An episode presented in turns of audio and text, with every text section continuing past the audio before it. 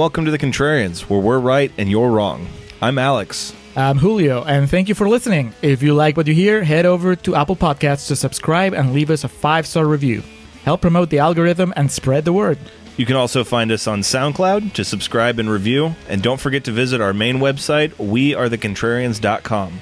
Follow us on Twitter at Contrarian Prime, and to like us on Facebook, visit facebook.com slash Contrarian Prime. And if you have the willpower to keep up with our pretentious ramblings, you can follow us individually at Contrarian Alex for myself and at Ovnio for Julio. That's O V N I O. Now, time for the podcast.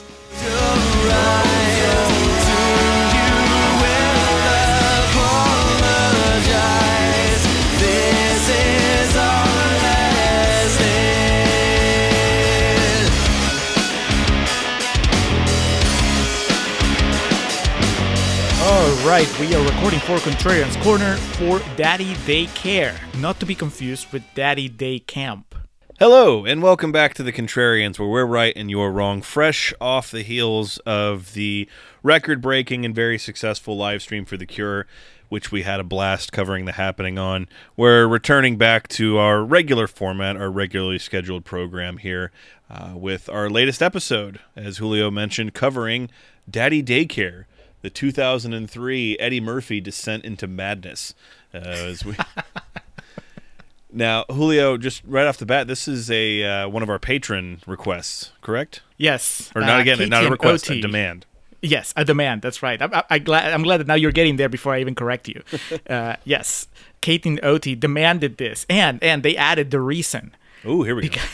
They said to get away from all the artsy fartsy stuff, which I think is hilarious because obviously they made this pick before we did stuff like uh, Grudge Match.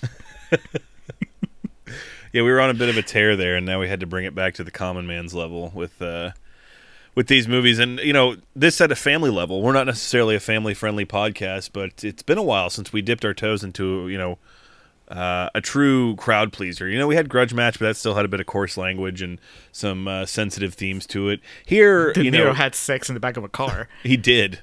We didn't quite get the intense vinegar strokes of um, Righteous Kill, but you know the intent, uh, the direction was still there. But yeah, it's been a while since we jumped headfirst into a kids movie. I, I mean, I can't remember the last kids movie we did. Aladdin, maybe.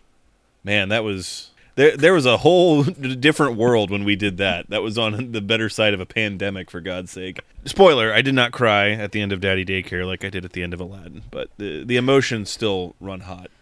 Well, 2020 has hardened you. I didn't cry either. It, it's hardened both of us. I mean, Eddie Murphy is a hardened man, so what do you expect? If this is your first time tuning into the Contrarians, uh, all of what we probably just said didn't make much sense to you, but don't worry, it all will here before too long. Uh, we thank you for tuning in. I'm not sure how many new listeners we could potentially pick up with this, but Eddie Murphy does have an audience, as is shown by the staggering box office return of this movie. Uh, so, if this is your first time listening to the Contrarians, thank you once again. If you're a returning listener, as always, we love you. Give us a second here while we explain what we do. Here on the Contrarians, we like to rage against the Rotten Tomatoes machine.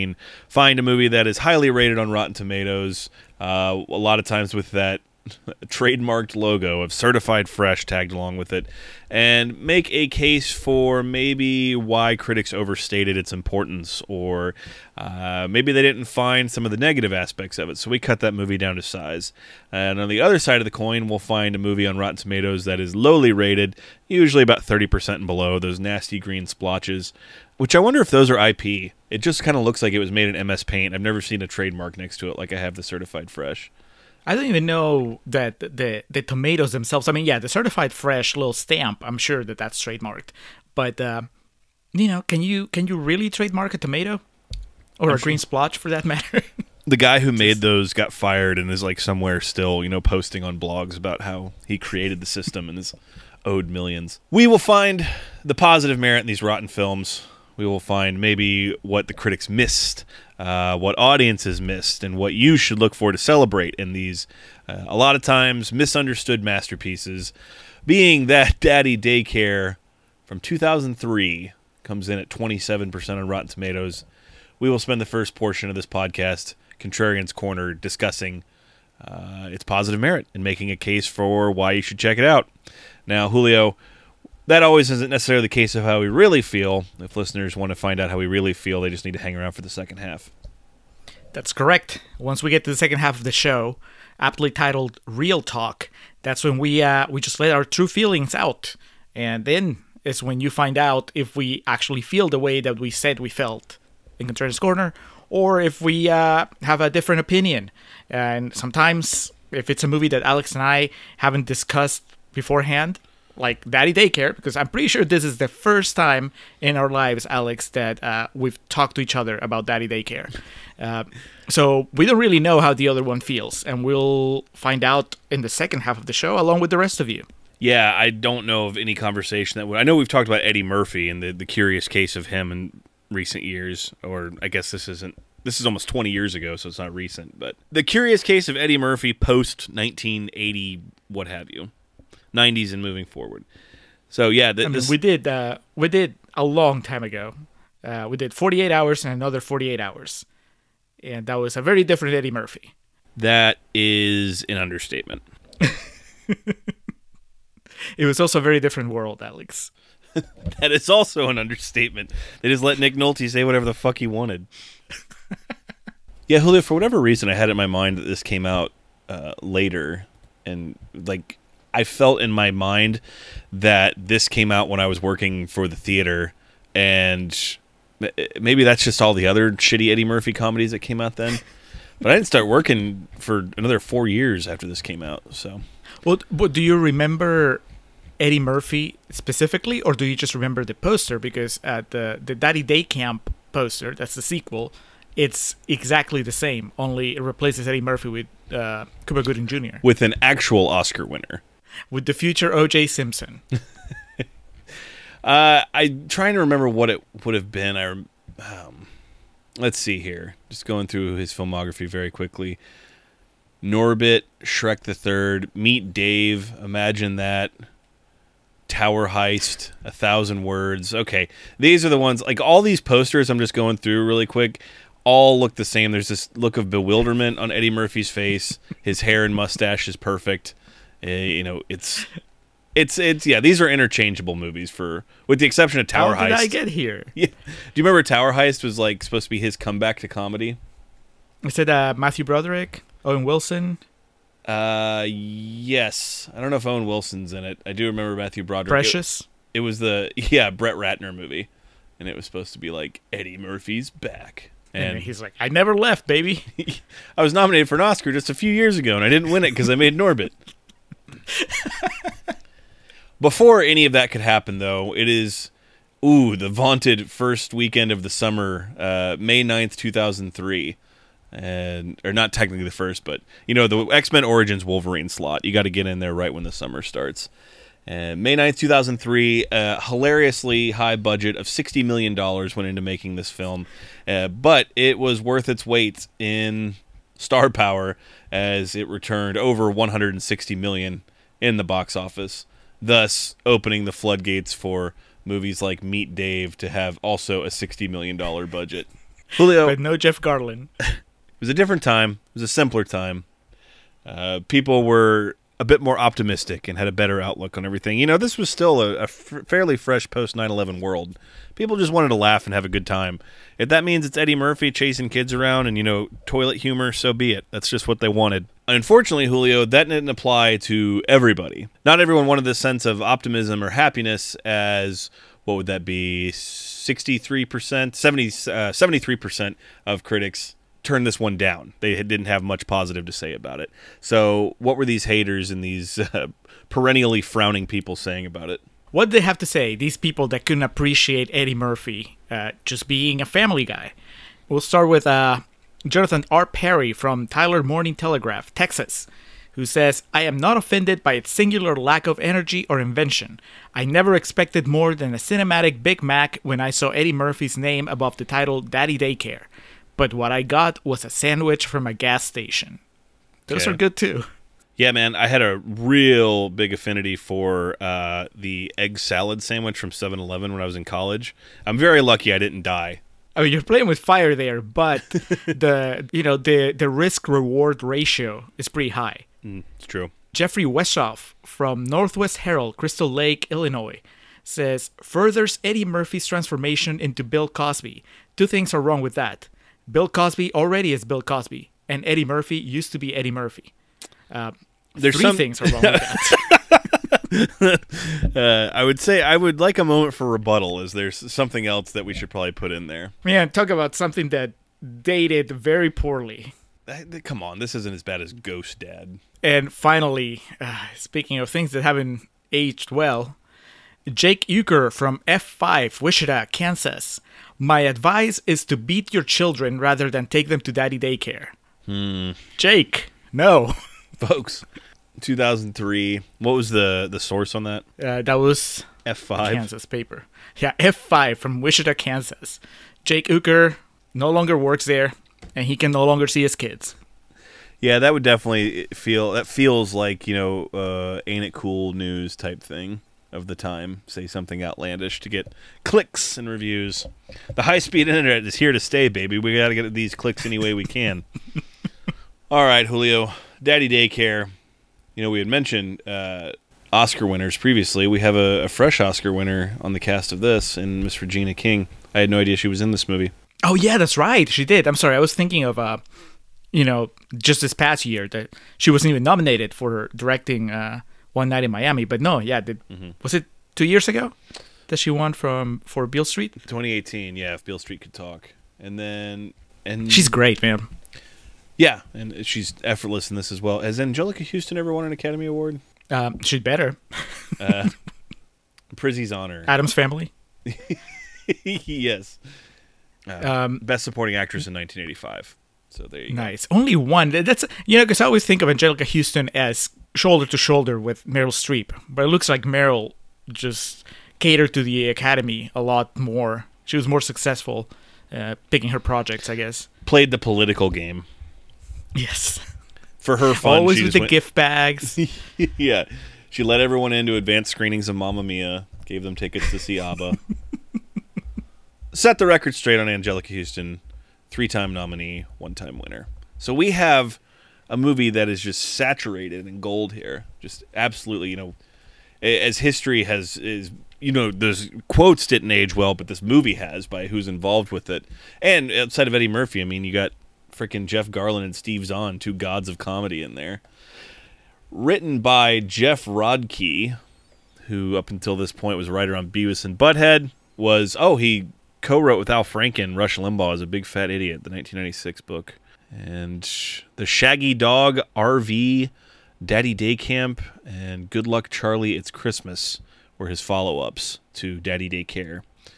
Julio, were you working for the movie theater industry when this came out in 2003? no, not that summer. I started 2003, like towards the end when Return of the King was was all the rage around the holidays. You ever So I, I missed out on the crowds for uh for this Eddie Murphy vehicle. The horror stories that Julio and I have about certain movies being released in the theater. I know we've mentioned a couple on here before: Toy Story, Smurfs. Uh, some of the just you know almost PTSD like scenes that play back in my mind of the absolute just chaos that was theaters after it. You ever watch a movie like this and think to yourself, "Man, I bet the theaters cleaning up after this were just fucking awful." Yep. You think they trash Eddie Murphy's house? because not only do you have the little kids, you know, just throwing shit everywhere, but you have the pratfalls and parents. laughs of adults who throw the popcorn up in the air because they're laughing so hard. it's part of the experience, I guess. You know, they it just takes them back to being kids again, the adults, I mean, because you would think like I that that's cool. You you lose yourself in the movie and you're just you know laughing and making a mess, but then once the credits roll, you become an adult again, right? You, you just snap back to reality, and you're like, oh, well, maybe I should pick up some of this trash. But no, that's not what happens. So I guess that answers my next question. Had you seen this beforehand? Did you see this in the theater, Julio? Did you have any reason to go see this in the movie theater? Uh, no. I because I I mean I'm I'm ashamed to admit it, but I've never really been into Eddie Murphy. Even though I liked uh, Coming to America a lot when I was a kid, I think that might have been like the only Eddie Murphy movie that that I was like a big fan of. And uh, when he started doing the the the family stuff, I I wasn't even interested in checking it out. So it was it was one of the things. At at the time, I was not uh, familiar with uh, Jeff Garlin's talents. I honestly I didn't know Steve Zahn was in this movie until I watched it tonight. so And uh, I mean, I'm pretty sure I've said it before uh, on the show. I, I hate kids, so there's really no reason for me to go and watch it. You're rolling the dice, and you're at a disadvantage when you go watch a, a family movie, mm-hmm. uh, because odds are that it's just going to be unbearable. And uh, I should have had more faith, I guess, on, on Eddie Murphy as a performer and just like the quality of the talent assembled because that's that's one of the triumphs of this movie that they managed to pull it off, right? They they they are the the outlier. They're the kids movie that has a lot of like kids on screen being kids, and yet it's it's not unbearable. It's actually charming and and endearing. So both first time viewings for myself and Julio, and we both viewed it the same way. If you have one of those handy dandy subscriptions to HBO Max, you can watch this shit right on there. It's beautiful. Or you could order the Criterion, which is what I did. Uh, it is a film transfer as well that they have on there, which is always funny when we watch movies like this and the transfer is a higher quality than modern movies that we cover.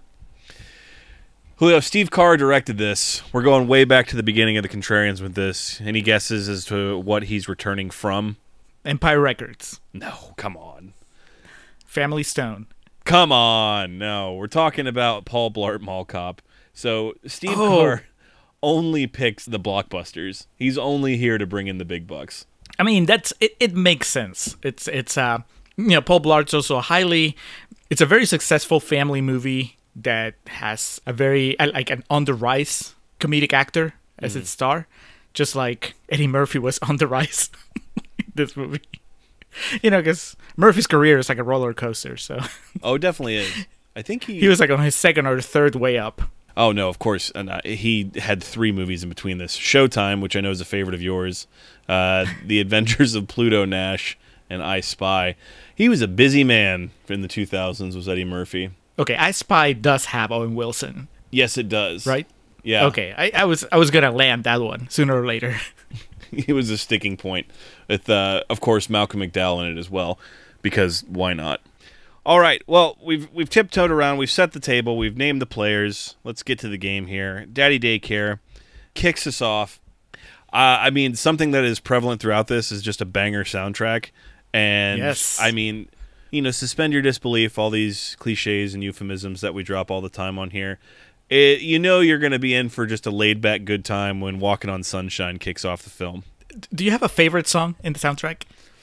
Uh, I mean, personally, uh, "Surrender" by uh, is that Cheap Trick that does that song? Was that Cheap Trick on stage? That's my note. uh, yeah, Cheap Trick and Jeff Garlin just rocking through. Uh, yeah, Surrender would be my favorite, but I mean, I love I Want You Back by the Jackson 5, ABC by the Jackson 5 is in there.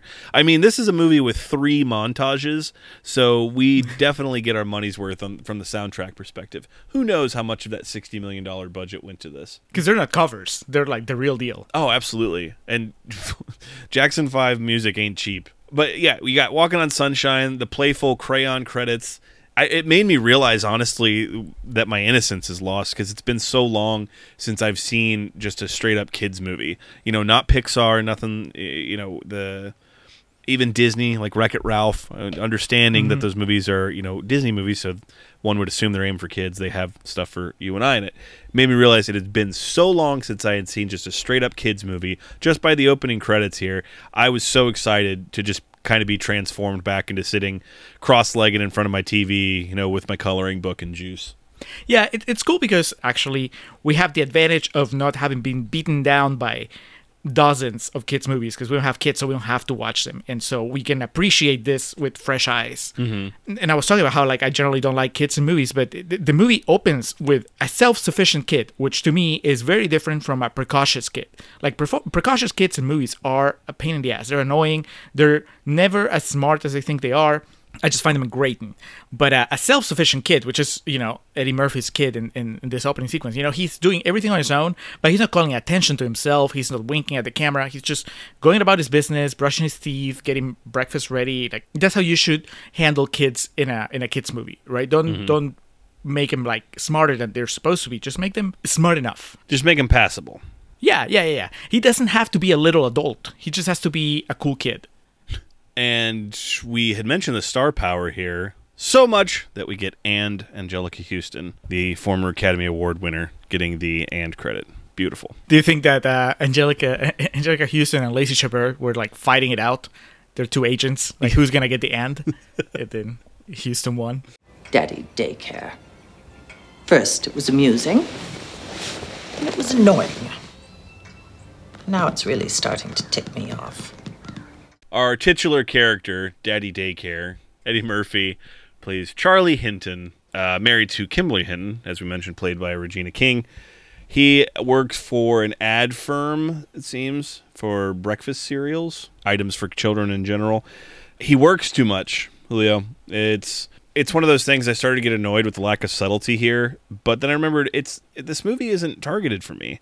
So of course I, am fine with them over explaining this and you know having these moments of him taking his work over his family repeatedly to illustrate this because you know little kids it's going to take them a little bit longer to grasp this concept so in that sense there is subtlety to it because they they don't do it so much so that like a turtle could comprehend it it's just right for a kids movie that we see the struggle that his overloaded work life is putting on his family you're right. It's it's aimed at kids, but it also keeps it entertaining. That I think that that's the luxury that you you can afford when you have uh, Eddie Murphy and Regina King playing the parents because they're just so charismatic on screen that I don't mind the repetition. I don't mind the lack of subtlety because there's, you know, you have movie stars on the screen. So it, that just makes it all more entertaining. Uh, there's an extra level of it too because this is Regina King before she was Regina King like now. Like now I'm used to Regina King just playing really like badass women that don't take shit from anybody. Mm-hmm. But here she's just like she's almost too nice to Eddie Murphy which makes it extra amusing because it's Regina King playing it. You know, it's like I, I feel like if Regina King today were to play this character, she wouldn't put up with any of it. The moment that Eddie Murphy is like, "Oh, I want to use her house for daycare," she'll be like, "No, go get a real job." Fuck off. yeah, but this is a, a gentler Regina King, you know, from earlier, more innocent era. So that was also that that also helped me get through it.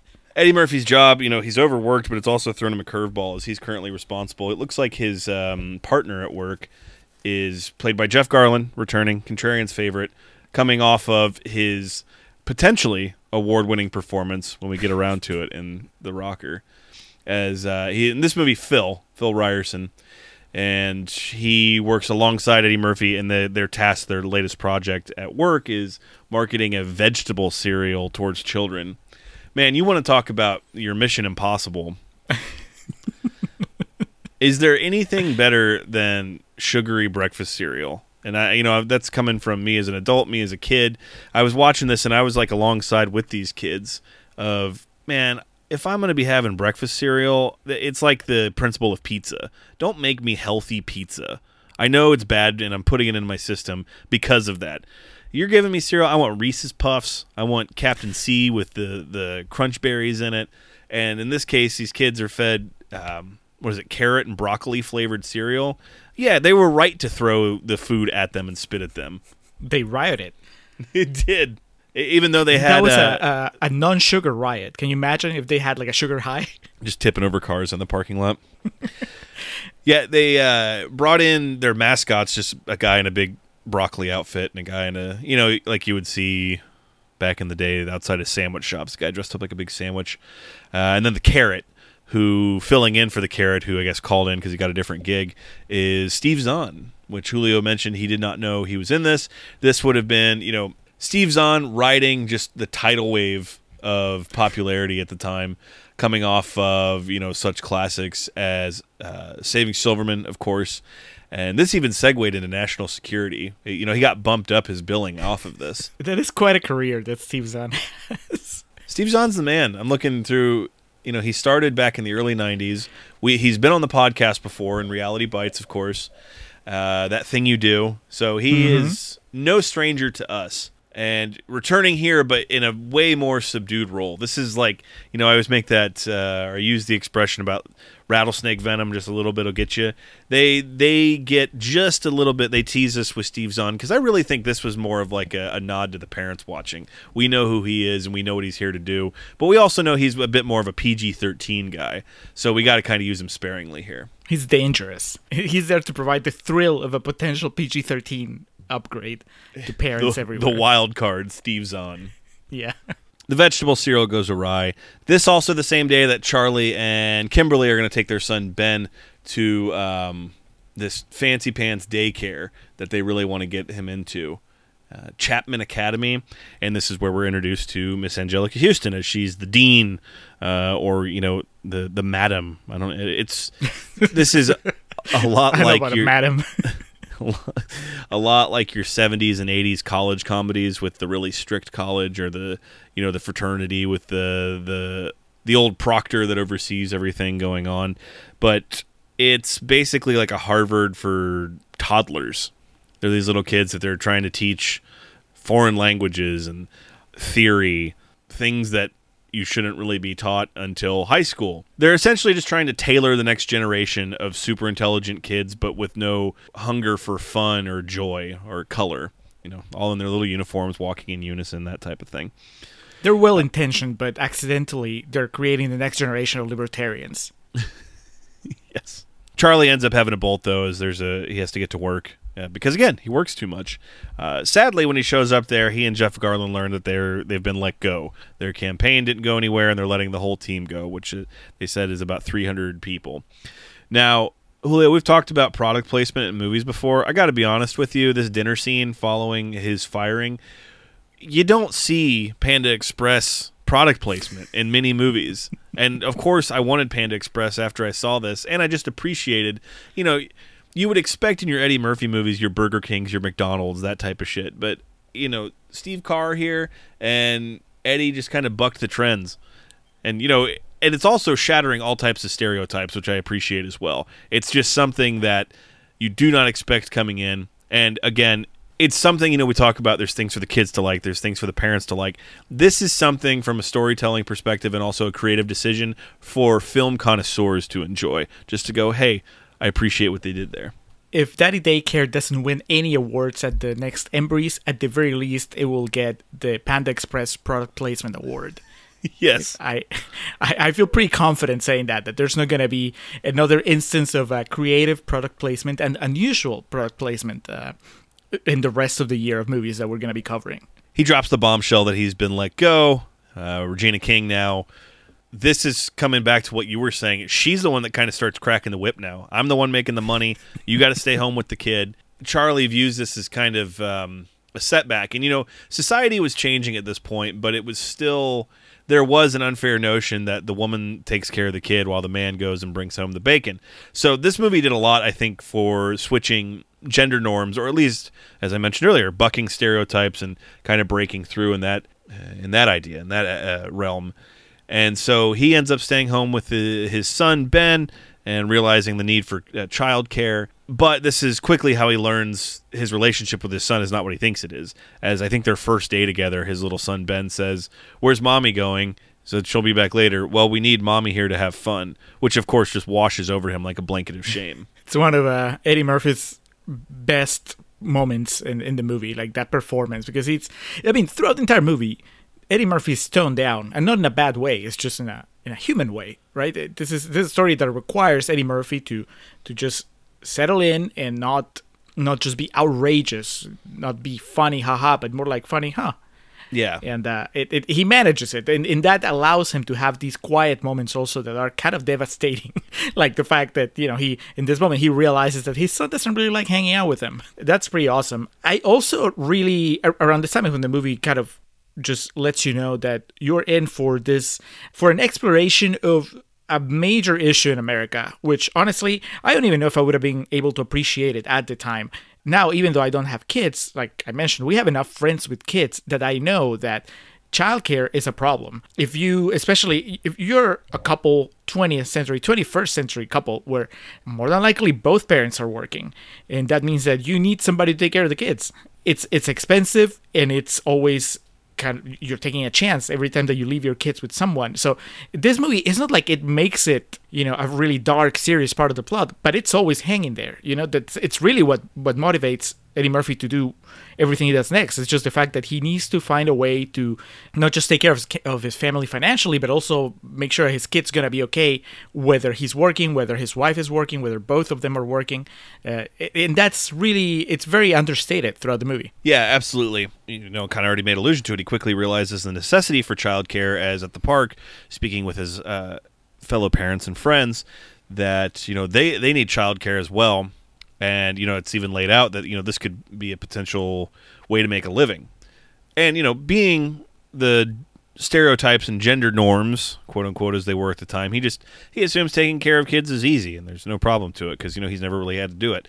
So he and Jeff Garlin his buddy Phil, decide that hey, we're gonna give this a shot and start a daycare service. They're gonna call it Daddy Daycare because that's simple enough, and it's not a real movie if you don't say the title of it somewhere in the dialogue. Or several times.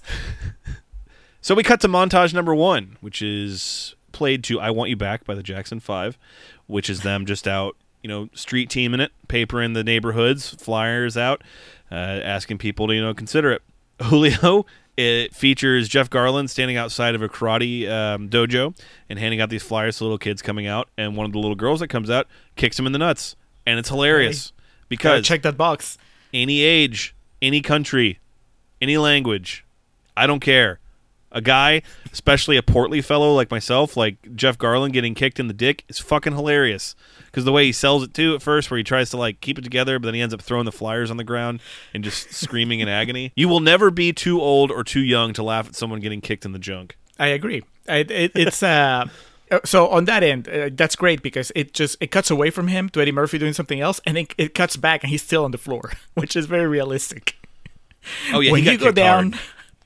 yeah, when you go down because of uh, due to a kick in the nuts, you're down for a while. So I appreciated that the montage it really nailed that message. Also, this director he is in love with cross dissolves and I'm right there with him because you don't see them very often uh, anymore. They're, they're kind of a you know they're passe. Most modern movies don't really go for cross dissolves. At most, they go with fades to black, but it's very old fashioned to see a scene cross dissolving into another. You know, it's like Yeah. it's like when you see those wipes in Star Wars movies. It's like oh, well, that's really that's really old time. But here, Steve Carr just commits to the cross dissolves, and that's something else that makes not just the montage sequences, but overall like his transitions throughout the entire movie just memorable. That's a that's a great call out too on the cross dissolves uh, that really harken back to the old days of film and some of the definitely the the older ones we've done on here. Uh, definitely an interesting choice for the time, and again, one that may kind of fly under the radar for the children and even some of the parents watching. For for people like you and I watching this and dissecting what uh, Daddy Daycare truly offers, it's it's something to, to appreciate. It's because we don't have kids to take care of, so we can fully commit to what's on screen. Did you notice during the montage they stole the bit from Black Sheep where Jeff Garlin staples his hand to a flyer when he's putting it in a tree? Yep. Paying homage to the classics here. It's opening day, and they set up basically what's tantamount to a lemonade stand. It's a sign up desk. It's like when you get to college orientation, you go and sign up and get your paperwork. And this, my note says reverse sexism because Uh-huh. everyone is so just turned away from the fact that it's men operating this. And, you know, I already mentioned, but I felt like this movie did a lot to say where we were at the time in terms of gender stereotypes and uh, sexism. And I feel it went out of its way to make a point about that and also what what we can and should be as a society. Yeah, it, it's. I, have the same note. I, well, I wrote discrimination against men, which is. I I think sometimes we can forget that men can be victims too. It, it's just it stopped being news, right? But but when you see it represented here, these are just two perfectly fine dads that want to make some money by taking care of other people's kids. And uh, it's not even like they haven't gone through the process. I mean they mentioned in a couple, a couple scenes earlier eddie murphy mentions that he he has applied for a permit. You know this is not like a, a an irresponsible operation. They're actually doing what they're supposed to do. But they don't even they don't get the benefit of the doubt. Just the it, i mean they literally the the moms are coming up to the to the sign up table they specifically say that they don't trust them because they're men, which is kind of it was just shocking. I, I was just trying to put myself in the mindset of that at the time, and you know what my thought process would be. Uh, but it's men and women alike that are just like, no, I'm not leaving my kids with you until they have uh, one of their friends, the the woman who actually helped talk them into it. Do you recognize her from something else? Yeah, she's in a lot of things. I think most notably, Daddy Day Camp. Siobhan Fallon Hogan. I don't know if I'm pronouncing her first name correctly. Um, I mean, she's the bus driver in Forrest Gump. That's one of the things that immediately comes to There mind. There you go. Yeah. She's in Men in Black, and then for me, most recently, and probably what's always going to come to mind is she's the prison guard in Dancer in the Dark that befriends Bjork and is the one that kind of like holds her and tells her it's going to be okay when she's on death row. So it, a bit of a different tone here than, than the last time I saw her. She talks him into, you know, what do you have to lose? Let these men take care of your kids. You know, um, Always a healthy, uh, a healthy attitude to have when it, you know, when you're talking about your kids. Well, because she also drops in there though, like, because if you don't, I'll kill you with my own hands. One of the parents here, I had to look up because I was convinced it was Judy Greer because they showed this woman from the side that looked like her, but it was not Judy Greer. Uh, but as oh the no, kid, they would have given Judy Greer at least one scene. Yes, you're right because this was no, this was pre Elizabethtown. This would have been like the the prelude, uh, but it w- it was for naught. But I make that segue to say, you know, I thought I saw one star, but um, I was mistaken. But as these kids start filing in, did you see who one of the little kids is played by? Future star of Hollywood, Ellie Fanning. Uh, the Neon Demons. Elle Fanning. I honestly, I didn't recognize her. Uh, it was my wife. She was, she wasn't even watching the movie. She was walking around, and she's like, "Hey, is that one of the Fanning sisters?" I'm like, "Who? What? No, that's Eddie Murphy's kid." And then I saw who she was pointing at. This is better than the Neon Demon, so she started off hot here with this movie. Julio, it's a group of rambunctious kids, and you know where it goes from here, but sometimes the path of least resistance is the best one to take. Sometimes the the simplest road is the right one to take, and it is just chaos with these little kids as these two men do not understand how to take care of them at all. They feed them ho hos for lunch. Um, they they think they can read. They're like four and five year old kids, and they just assume they know how to read. They hand them like a syllabus, and I mean, hilarity ensues. There's no other way to put it. you know, it's, it's like you were saying. It's there's a formula to these things, and there's a reason there's a formula. It's because the formula works. We literally we just saw it on our uh, Spider Verse episode. You know, you don't need to really reinvent uh, superhero origin stories. You you can just follow the path that's been laid by plenty of movies before you. Just do it well. Do it with confidence. Make sure you have charismatic performers, and that's what Daddy Daycare does. And so you know that you're gonna have like each kid's gonna have their quirk. Uh, you know, there's one that's always dressed like Flash. There's one that uh, Jeff Garlin's son that has gastrointestinal problems. There's a little girl that has a cell phone, which you know I, I I thought that was hilarious. Like back in the day when when the gag was that a little kid would have a phone, and now that's just reality. um, there's a little kid that never calms down until Jeff Garlin gives him a dollar. I think that's the same kid that, that has a hot mom. But but yeah, so it's, it's just you know it, it, it's a, an ensemble piece. It, it's it's great. And naturally, while this chaos ensues, uh, I want to be sedated by the Ramones play. Because if there's one thing that the Ramones had prophesized in the 70s when inventing the punk movement and producing these albums, it was that years from now, Eddie Murphy's going to use this in a family comedy. It only the Ramones right. had still been, had still been around when this movie was made. They would have been the ones playing at the fundraiser. through this, uh, it seems like Ben is a bit apprehensive about sharing his dad. You know, come to find out, it's a lot of um, he's just got some case of uh, social anxiety and isn't really sure how to behave around these other kids. And I think he's kind of looking to his dad for comfort for that. And Charlie had kind of has a hard time picking up on that, uh, or so it would seem, because he realizes what what he needs is just to kind of befriend these kids and open himself up a little more. And uh, that that pays off by the end of the movie. Uh, ben does become you know he, he gains a whole group of friends throughout this. But here in this kind of middle part it really seems like he's struggling with it. And we it's left to us the audience to interpret what he's struggling with. Like i said to me it seemed like he was having a hard time sharing his dad. But really it's just kind of inner turmoil of meeting new people and experiencing new things. Yeah, I think it's a combination of all of it, right? Uh, this kid's used to just it being him and one parental figure at home, and suddenly there's this invasion of really quirky characters, and they're all taking attention away from him. Uh, I mean, we mentioned it at the very beginning. It, he's a self-sufficient kid, but that doesn't mean that he is. Uh, you know, that's what I appreciate. Like, he's not a little adult, because a little adult would like be kind of like uh, a smart mouth and maybe let Jeff Garlin or Eddie Murphy know what's what's going on, like what they're doing wrong, whatever. But no, this kid was the perfect representation of a kid his age, where like the fact that he's having issues is signaled by the fact that we get close-ups of his face, like looking concerned or looking in you know distressed.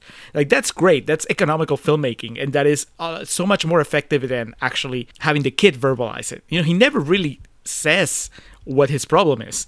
We just kind of th- the movie through trial and error kind of like figures it out, right? He eventually will learn that you know he likes drawing, and I guess he wasn't drawing enough with before the, the the the daddy daycare thing started, and and yeah, you know he he seems happy to be making friends, but it's never uh, there's never a big set piece where this comes to the front. It's just something that's kind of running in the background. Also running in the background is Anjelica Huston, Miss Gwyneth uh, Harridan, who runs, as we mentioned, what is the name of it? Chapman Academy. Becomes aware that one, she sees these flyers, she's inadvertently handed one for Daddy Daycare, and then two is noticing uh, a decrease in student body.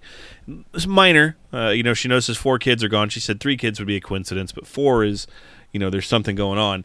Her second, or I guess secretary, lackey, what have you, played by Lacey uh, who was not In Lost in Space. well, I was also say not far away from making one of the definitive comedies of the 21st century in Mean Girls, and then also shortly after that was part of the very underrated Black Christmas remake. Called her Chawbird, Chabert, idiot. That's Eliza. Thornberry. That's probably what she'll be most known for at the end of the day.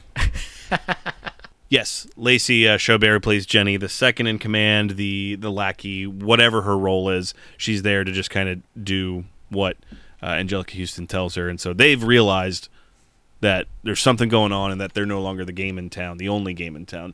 So they file a complaint about you know this new daycare isn't operating up to uh, standards or you know what the law requires.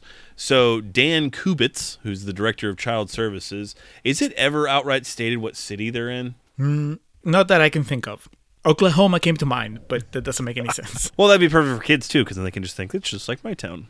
But anyway, Homeboy shows up, Jonathan Katz, and he conducts, you know, a survey of the property and what's going on. Realizes they have twelve kids, and so they can't. They need another adult to help them out to be able to come up to code and have all this paperwork to fill out. The main takeaway from it is he eventually explains that you know it was uh, Miss Harridan that filed this complaint, and so we had to follow up on it. He just like immediately rats her out. It's it's quite entertaining. this guy is low key the MVP of the movie. I mean, not the real MVP because, you know, this is a movie with Jeff Garlin and Steve Zahn in it, but I really appreciated his performance because he's not, you know, mugging, So reserved. but also he 100% nailed that type of inspector. I don't know, I don't know if you've ever had to deal with uh with the health inspectors or with the you, you Oh, know yeah. Like at the theater that was just like a regular thing right and uh, i mean not all of them are like this but i usually i found that the type was that they were just very like this guy you know they will tell you everything you're doing wrong but they're being very nice about it they're being very professional So matter of fact, yeah. yeah, and this guy was like, there's a point where he, he says, you know, I want to close you down, but I will.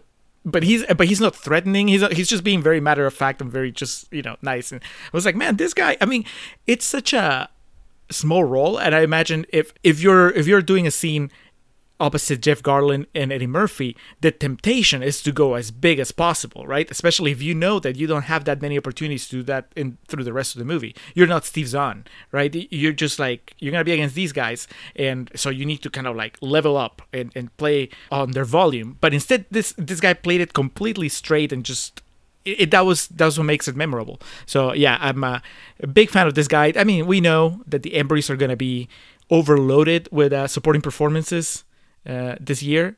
So I'm not even gonna suggest that this guy might make the cut, but still, I'll, I'll give him props right now on this episode. Oh, I do feel a need to call out as the wrestling fan of the two of us here that, you know, interwoven with what we were just explaining, the inspection and the drama that surrounds it, there is a shoehorned um, scene where Eddie Murphy and Jeff Garlin put on the broccoli and carrot mascot outfits from earlier in the movie. Clearly, you know, a wrestling fan had something to do with the writing here because one, they're playing the theme from Space Odyssey in the background, which of course was what Ric Flair came out to for, or has come out to for the past forty years, and then they're cutting promos on each other, a la Hulk Hogan, both starting with, "Well, let me tell you something, brother." So Yep. I, I appreciate the attention to detail. You've changed me, and this show has changed me, Alex, because I instantly recognized it. And I my note says "Vegetable Pro Wrestling for the win." How do you feel about Jeff Garlin singing in this in this movie? Because it becomes a, a major plot point, a, a, major way in which they entertain the kids. And now that I, I kind of feel like our our Patreon episode on uh, Bachelorette kind of like up the game when it comes to discussing musical performances. Yeah. because after you've heard Adam Scott singing and singing badly that's kind of like now the new you know that's what you compare it to. So as I was watching uh, Jeff Garlin and listening to him play the guitar and just singing off key my first thought was like okay well this is not as bad as Adam Scott. But at the same time I'm like this is not good. Is it meant to be good or is it just meant to be entertaining i think that it's just meant to be entertaining in which case it's just achieving its goals i mean i'm talking about just entertaining for the kids in the movie but also entertaining to the audience uh, how do you feel about jeff garlin as a musical performer Yeah, I think it's well, one, it's a step above the Adam Scott production because it's clear here that like you know, like it's like a music video that they went in the studio and Jeff Garlin sang these and then they dubbed him over his you know voicing in the movie. Uh, but yeah, it's it's meant just for entertainment purposes. It's everyone knows the dad in the neighborhood that thinks he's more talented than he actually is, or the one that doesn't take himself too seriously and knows he's not that good of a singer but still loves to belt it out, like me at karaoke or like me dancing. I know I'm not a good dancer, but I'm still going to go for it. So it makes it relatable to the parents in the audience. It makes it funny to the kids in the audience, and then for people like you and I watching, like we already mentioned, he belts out "Surrender" uh, in the third act of the movie, and it's awesome. and that song's been stuck in my head since then. Jeff Garlin gets us to a certain point, but what takes this movie over the top in terms of entertainment is that Steve Zahn returns and becomes, you know, like we said, in order to be up to code, they have to have uh, an adult you know, supervisor for every five kids. So they have 12 kids, they need another one. Enter Steve Zahn, who they enlist. Now we learn a bit more about him. Uh, Julio, I bet you could relate to this on a, a bigger level. We learn he's a big Trekkie. Uh, one of the kids speaks Klingon to him, and they kind of have a back and forth about it. Uh, they try to paint him as like a, a dork or a nerd, you know, your prototypical Star Trek nerd. But man, he's good with kids, and he brings a, a new whole sense of control to Daddy Daycare that wasn't there before. and he learned how to deal with kids by reading a star trek book so it ties it all together i mean yes he's he's the nerdiest of them all but i think that once the trio becomes established and it's you know now you know it's Garlin, Murphy, and Zahn, he becomes the heart of Daddy Daycare, which I, I appreciate a lot because you could just use Steve Zahn as a punchline, but the fact that he eventually becomes kind of like the conscience of the operation, in addition to being the one that is that truly knows what to do with kids and how to how to handle them, uh, that was pretty good. And on top of that, he gets a hot mom at the end, so a win overall, A true win. a true win for Trekkies everywhere. Montage number two, set to Ballroom Blitz.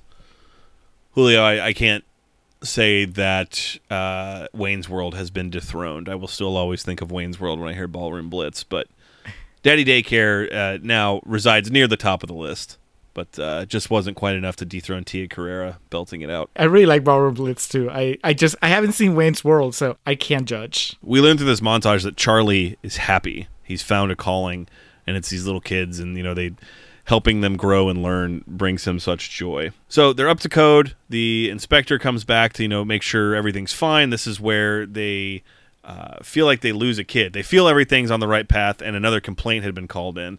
So they want to make sure that it all goes swimmingly. This is when they learn that the kid dressed up like the Flash, that they lost him, and. Uh, they're looking around, scrambling. They're having the inspector entertain the kids. They end up finding the kid, and they basically this is all to prove that they've made these kids so comfortable with being themselves that even this kid that's worn this flash outfit the entire movie uh, is now comfortable enough with himself. They they didn't even recognize the little kid when they were in front of him. The reason i harp on this so long is because it's like the hardest i laughed in the movie besides the groin kick. So they see this kid and they ask what's your name? Because they think it's a new kid. And he goes tony. And jeff garlin says oh well flash's name was tony and Steve Zahn says, actually, the Flash's name was Wally West, and they just not only they like cut him off. It's uh, from my understanding, Julio, that's not indeed the Flash's name, but uh, it's still a good joke. Oh, it, it is a Flash's name. Okay, First Flash is Barry Allen. Second Flash is Wally West. okay, so he wasn't technically wrong.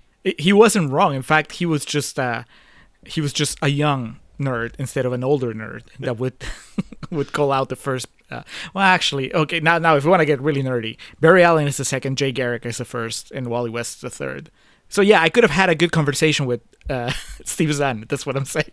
So okay, so he was probably just speaking to you know where he was in the comic at that point, but Exactly. Yeah. At the time that Daddy Daycare takes place, Wally West is the Flash in the comics. They hadn't brought back Barry Allen yet. It is genuinely a hilarious moment. His delivery of like the I'm annoyed that you said something wrong. Like, you know, the Adam Scott, another Adam Scott name drop, the thing on um, Parks and Rec about, oh, fuck, when someone says something wrong about Game of Thrones, he's like, You're so wrong, I'm not even going to correct you. And turns around again. He's like, Actually, I'm going to have to, otherwise, it's going to bother me all day.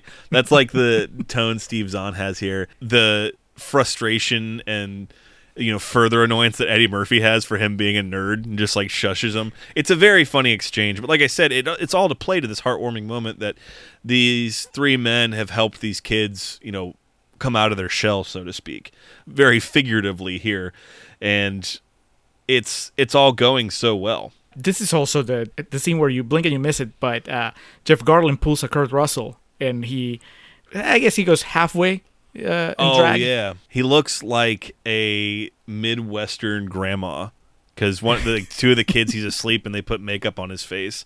He looks like he's brought like a, a hot dish or an apple crumble to uh, a picnic. It, it, it's it's good and you know gets the whole shocked reaction from Eddie Murphy. But because now they've gone to 14 kids, they are told by the man from Child Services that they need like an actual facility now. They can't just operate it out of his home anymore. And so they start discussions of that. Doesn't Steve Zahn cite Star Trek 5 here? Well, he says Space: The Final Frontier, which I guess, yeah, I mean, it's the name of the fifth movie, but I think he was just quoting the opening of Star Trek, you know, of every Star Trek episode. But it's a Uh, it's a literal thing because there's a place called the Final Frontier, which is like an abandoned. It was like a shop, maybe like a comic shop or something that I knew that they could buy and use for it. Yeah, I because he says that he spent his childhood there, or he spent a lot of time there when he was a kid. This was a moment, uh, maybe the most intriguing moment in the movie character-wise, because uh, yeah, like you said, Eddie Murphy looks like he's happy, right? Like he there's this close-ups where he looks proud of what he's doing, but then there's also this sense of like I got the feeling of like, does he really care, or is it that he just doesn't want to lose to Anjelica Huston? You know, because Anjelica Huston is the force, and he knows it. She's the force behind every every problem. You know, she keeps sending the inspector out there. She keeps trying to sabotage them, and uh, because of the way that we've seen him uh, earlier in the movie, where he was, you know, an advertising executive. So I, I know that he has to have a competitive streak. I really like that. The, I mean, it's not like the movie ever like really delves into too much, but I appreciated that there was this moment where I'm like, okay, is it about the kids or is it about him? Either way, I'm in, you know. But it, I, I was I was glad that it wasn't as clear cut as other movies would have done. Is it about the game or the money? And eventually, it comes to realize it is these kids are the driving force. But now, you know, off what you're saying, it becomes clear to the audience that it has become a competition and about winning to Anjelica Huston. Because it shows her, you know, kind of um, recapping the turn of events in her mind at her at her desk at uh, her academy, and you know, we need to figure out how to put a stop to this. She tells um, Chabert, what's uh, Lacey? Is that her name? Jenny in this movie. Uh, she has the the bad guy line. This is like some Inspector Gadget. Who's the bad guy in Inspector Gadget? Claw, Yeah, is it Doctor Claw, Mister Claw? I think Doctor Claw is that. Uh, yeah, and then she just says they're selling fun. We can't compete with that. It's it's perfect. So they figure that they're gonna cut off all the momentum that they have because they host this event that is like a fundraiser. It's like a carnival. Rock for Daddy Daycare. This is where we get uh, Surrender belted out by Jeff Garlin and looks like the Harvest Festival. If I can make another Parks and Rec reference in this episode. Uh, so they go there just to fuck shit up. Contrarian's Corner, Real Talk, what have you, Julio, not okay with them presenting Darth Maul as part of Star Trek canon. Yeah, that was weird, but because they've done such a good job establishing Steve Zahn as a knowledgeable nerd, I think that he was just expanding that kid's Horizon. horizons.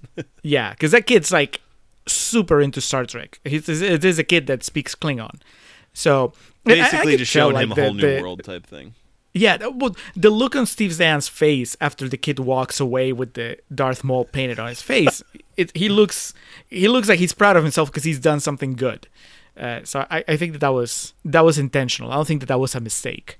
A knowing nod. He knew what he did. I'm glad that you mentioned Inspector Gadget though, and I don't know if you did it subconsciously or because you also thought about this that uh, Anjelica Huston and Lacey Chabert uh, infiltrating the the fundraiser. Yes. they're dressed like Inspector Gadget. They are. They have like the trench coat and the the long brimmed hats on. They just show up there to fuck shit up. They let the air out of the bounce house. They put cockroaches in the uh, all the food that they're selling. They have the groundskeeper. They bribe him to turn on the sprinklers. It's just bad stuff. They they ruin the day for everybody. And because of this, we find out that they didn't raise nearly enough money for it. Yeah, so they can't afford uh, the final frontier after all. The Enterprise must remain parked. This is uh, right before everything goes to shit, though. Maybe my favorite scene in the movie is when. And we were talking about moments where we had laughed, Alex, and I laughed at this, which is when Steve Zahn, who's like on the booth where he's painting people, Uh-huh. somebody's mom, mom of one of the kids, but the, the hot mom. Yeah. Uh, she comes up to him and uh, they're talking about how there's a movie playing on Friday night. And then she's like, Logan's "Oh, are Run. you available on Friday night?" And he's like, "Yeah, sure." He says, "So are we doing the whole thing, like uh, dinner, uh, bath, and bed?" because he's he think that she's asking him to babysit. And uh, she's like, "No, I'm uh, I'm asking you to go to the movie with me," and that whole thing was funny. And then you know Steve Zahn is acting all frazzled, like he's not a hunk that could go out with this attractive young mother any day of the week. Yeah, that's a really good point you brought up, Julio. Steve Zahn is definitely in that class with Rachael Leigh Cook of the Turn of Millennium, the clearly attractive people that we're supposed to paint as, you know, nerds or uh, uh, fuck Linda Cardellini as uh, Daphne in Scooby Doo. Or no, she wasn't Daphne. She was um, Velma. Velma. Come on, these people are clearly hot, and Steve Zahn. yeah, women would be aching to get with that. Just don't speak Klingon to them. Speak like a normal person, and you'll be all right. So they don't make the money, and Jeff Garlin and Eddie Murphy, Charlie and Phil realize it's time to return to the business world because they get a call. You know, they hey, we'll have you back, and it takes about thirty seconds because you know we're we're explaining the plot of this movie. An important thing to keep in mind, especially someone like me who likes things to be kept tight. This whole sabotaging of their fundraiser. There's there's 19 minutes left in the movie when this happens, so you know it- the hits are coming. You gotta you gotta buckle up and pay attention. So they go back to work and they realize they don't want to be there. They'll take the risk of putting their own money up and investing in this daycare because they believe in it and because it brings them so much joy. Uh, of course, what spawns this and triggers it, the finally the decision to make is the the Oscar scene.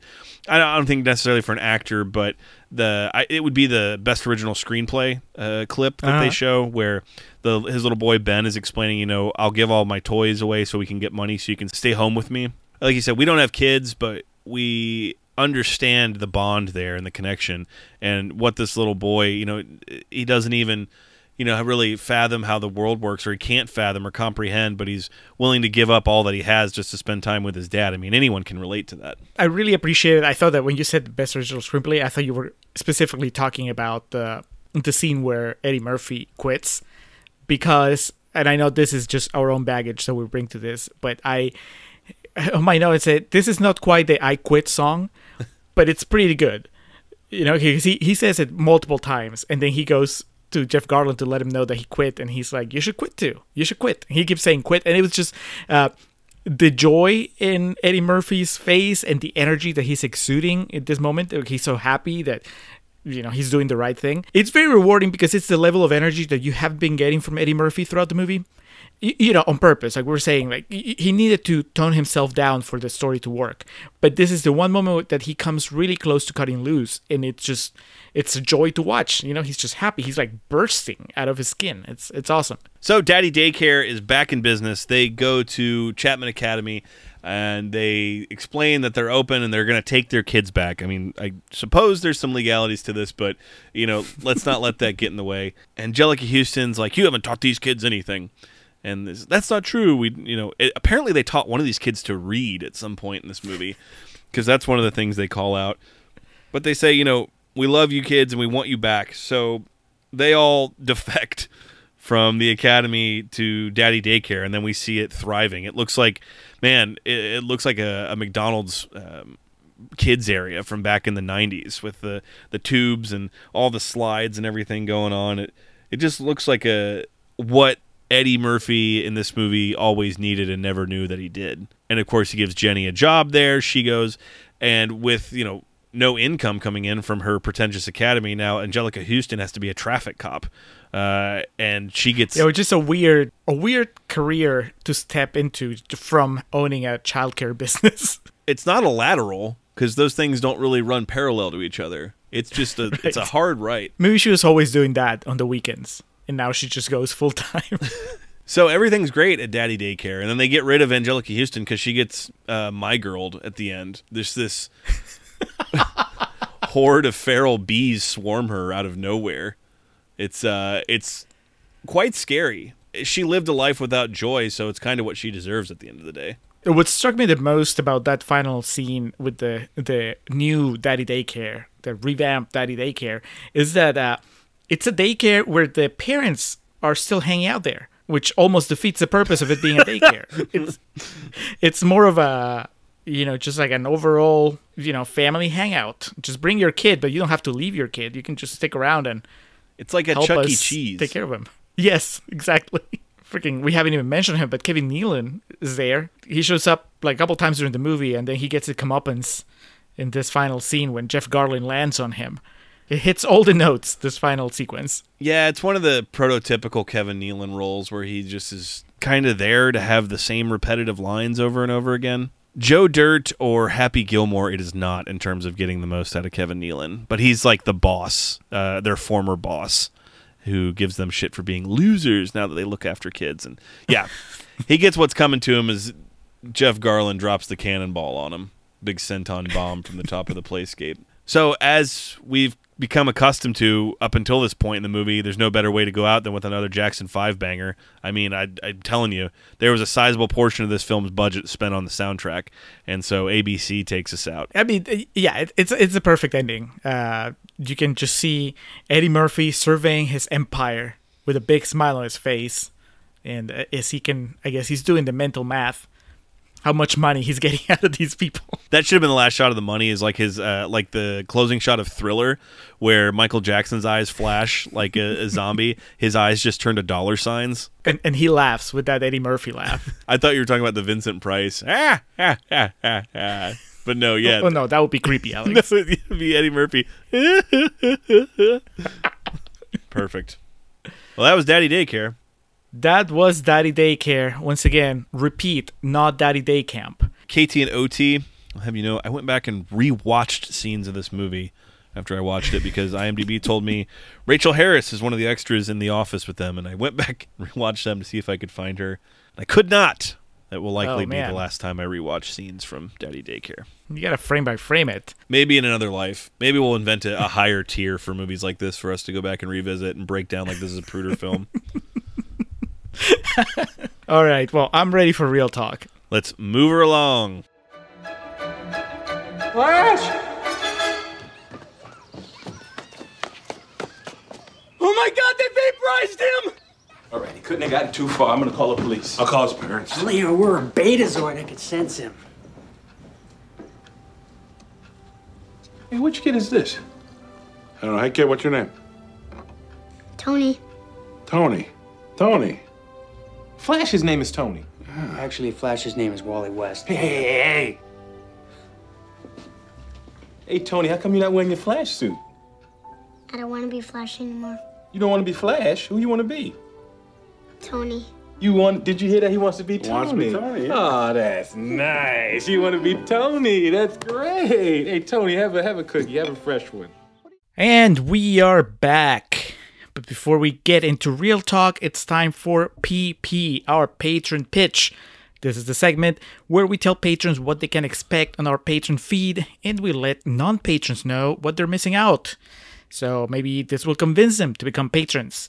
Uh, you can go to patreon.com slash contrarian prime to check out our tiers, or different rewards.